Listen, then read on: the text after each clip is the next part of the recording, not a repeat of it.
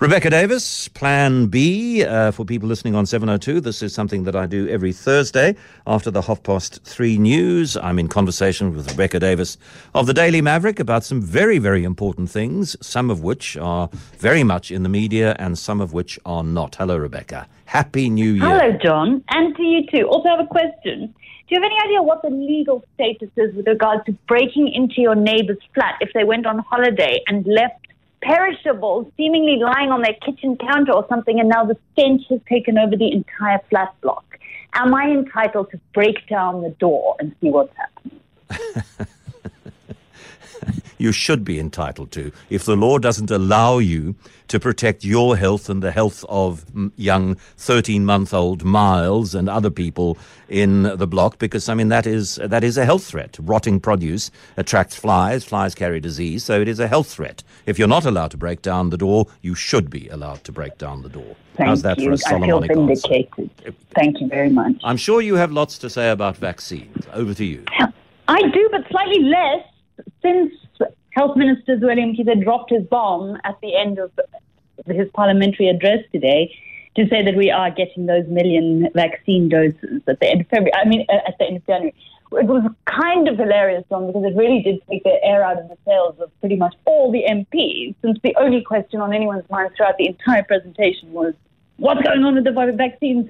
Who are you talking to? When will we get them? I mean, it must have been just agonizing for, for Mkhize not to be able to say from the outset, will you just shut up with getting these, these doses? Anyway, you know, John, I've been thinking about a lot of things regarding vaccines. One of them is that from what I have seen internationally, there has not been a country in the world where there haven't been complaints to the government about vaccine acquisition and rollout. In the EU, for instance, there's tremendous anger. People saying, why didn't the, vac- the EU order more vaccines? Why is the rollout happening so slowly and chaotically?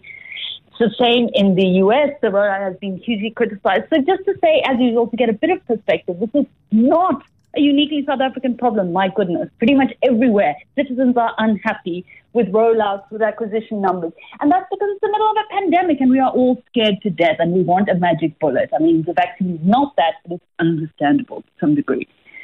But what I'm getting more scared about, John, is the levels of vaccine skepticism among our political classes. And I've been worried about this ever since the Chief Justice, Mogoeng Mogoeng, made his highly dubious comments about vaccines last year. Today, we've seen COSATU President Zingiswa Losi saying on Thursday to a women's meeting of some kind that South Africa didn't want non organic vaccines. I literally have no idea what that means. We've seen ANC Gauteng Secretary Jacob Khawe saying this week we mustn't accept any vaccines which haven't been developed in Africa. We've seen Tony Yengeni, admittedly, who cares what Tony Yengeni thinks, but Tony Yengeni on Twitter saying he would never accept the vaccine for him and his family. We saw that KwaZulu-Natal ANC councillor blaming 5G for the spread of the virus. What I'm saying is this is adding up to a picture in which among our political classes, there appears to be a high degree of vaccine skepticism. Add to that the fact that a recent poll shows 47% of South Africans intend to refuse the vaccine. And all in all, my question is not, I mean, you say you've been fielding uh, the question a lot of times do I need a vaccine if I've been infected? I think the more salient question might be how do we persuade people who need it to get vaccinated? Even in the Parliament portfolio meeting today, we saw MPs asking Zweli Mkhize, what about if people have moral, religious, ethical objections to getting vaccinated? And him saying it won't be compulsory. We simply have to educate people. Well, that clearly is something that is going to have to be massively factored in to what is already a logistically nightmarish operation. The scale of the education campaign that is going to be required. Yeah, somebody's just uh, sent me what I, what must be a fake scientific paper, um, which is, is, something we could use for for parts of our male population that are vaccine skeptic. SARS CoV 2 recombinant COVID 19 vaccine has been shown in multiple studies to increase penis length by three inches in some individuals. That's the kind of fake news we actually need. I mean, it's not. Look, I mean, it's not just South Africa. Um, maybe our level of suspicion, and and I still don't quite understand, Rebecca, to what extent that forty-seven percent is made up of people who have concerns about the speed at which the vaccine has been produced and certified. And even though I personally don't agree with that, uh, I it's it's so much easier to understand why people go, hold on a second. You know, I mean, we we've gone from finding out about the disease to inoculating people with the vaccine in less than a year. That's never happened before. There must be some dangers. I can understand that. So I don't know how many of that 40% are made up of those kinds of objections and then the lunatic fringe. But it, it's happening in America too. I was reading a story in the New York Times yesterday about some hospitals where up to 50% of the medical staff are refusing to take the vaccine the medical staff, I mean, that's that's crazy. But yeah. John, what I was reminded of was Operation Denver, which was the KGB misinformation campaign, hugely successful during the Cold War to spread the fake news that HIV was invented in an American lab. And we know how far this story spread to our own former president, Thabo Mbeki, and it still lingers in Africa. But they found when looking at how how popular this this misinformation was and how widely it had been, you know, picked up on. That some of the most um, receptive ears to it were African Americans. And there was a good reason for that, John. It was because African Americans had been subjected to the terrible junk white science for so long, including the Tuskegee syphilis experiments. So, you know, there is a sense to which black bodies have repeatedly been the victims of bad, bad, unethical science. So from that perspective, it is understandable that there is some degree of skepticism, as you said, particularly when a vaccine has been rolled out in such a short time frame. So I'm with, in general, the people who say, let's not laugh at people for this kind of misunderstanding, for this ignorance, etc. Let's not laugh, but for goodness sake, let us educate and at some speed. And then some thoughts on what happened Capitol Hill um, into the night and into the early morning hour time. Well, John, I was just so struck by the number of senators and journalists and commentators from America who kept saying, this feels like a third world country. You know, there was a New York Times senior reporter who wrote, This is like watching foreign television, some foreign unstable government struggling with democracy.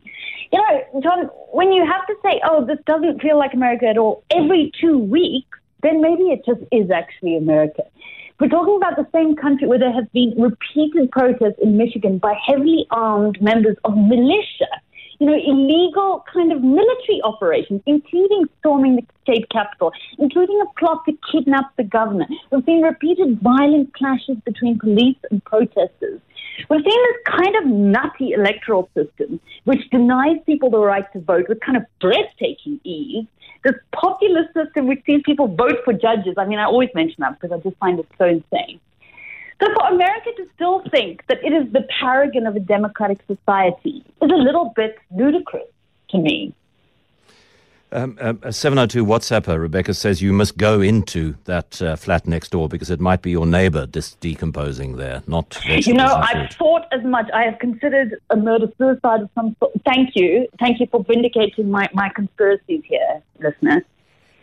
But you're reasonably sure that it is only fruit and vegetables and other. No, I have no idea at all. It could well be human flesh that's rotting there, John. Well, take action. Take action. Uh, Okay. Okay. I'll think about it. All right. Um, Dad the Bean, be the Bean Dad.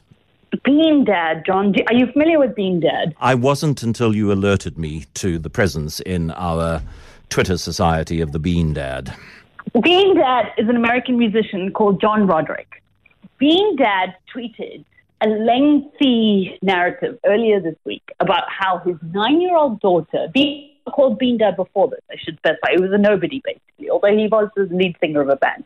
His nine year old daughter was hungry for lunch, so he suggested she make some baked beans. She said, Well, I don't know how to use the can opener. He said, Well, figure it out. His he claimed that he, he viewed this as a perfect teachable moment. You know, we live in this society where kids are just stuck to their screens. Nobody knows how to do anything practical with their hands anymore. Here was an ideal opportunity for his daughter to learn a practical skill. The trouble is, it took her six hours to figure out how to open this can of beans, during which she became progressively more teary and angry because she was starving for food. All the while, he sat by watching her and telling her to figure it out. So this guy tweeted this story as an example of what great parenting he was in fact producing here. And the, the outpouring, as you can imagine, was horrified. People saying that, you know, he should be reported to social services, that this is the cruelest thing they've ever heard. He ended up leaving Twitter in a huff that he came back with this, you know, this kind of um, fawning apology, etc. But you know what, John? I think I might be kind of with him. Is this such a bad thing to have done? To force your nine-year-old daughter to figure out how to open a can of baked beans in order to have food? To make her wait six hours to have food is an act of truly cruel and unusual punishment, Rebecca. I, I feel very firmly that that is the case. I think that using hunger as a teaching tool is a bit beyond the pale. But the principle perhaps is not that bad. He also came back afterwards and said he should have specified that they shared a bowl of pistachios during the ordeal and were laughing merrily together, which I think puts a slightly different slant on it. But the idea that it is the worst kind of child cruelty that anyone on the internet has ever seen seems to me to be overblown. And I might. Well, this is the internet, asking, Rebecca.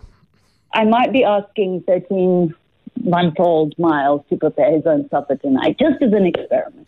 Don't you dare. I will come hunting you down, Rebecca Davis of the Daily Maverick. I don't think it's worth spending more than six seconds trying to open a can of baked beans, but perhaps that's just me.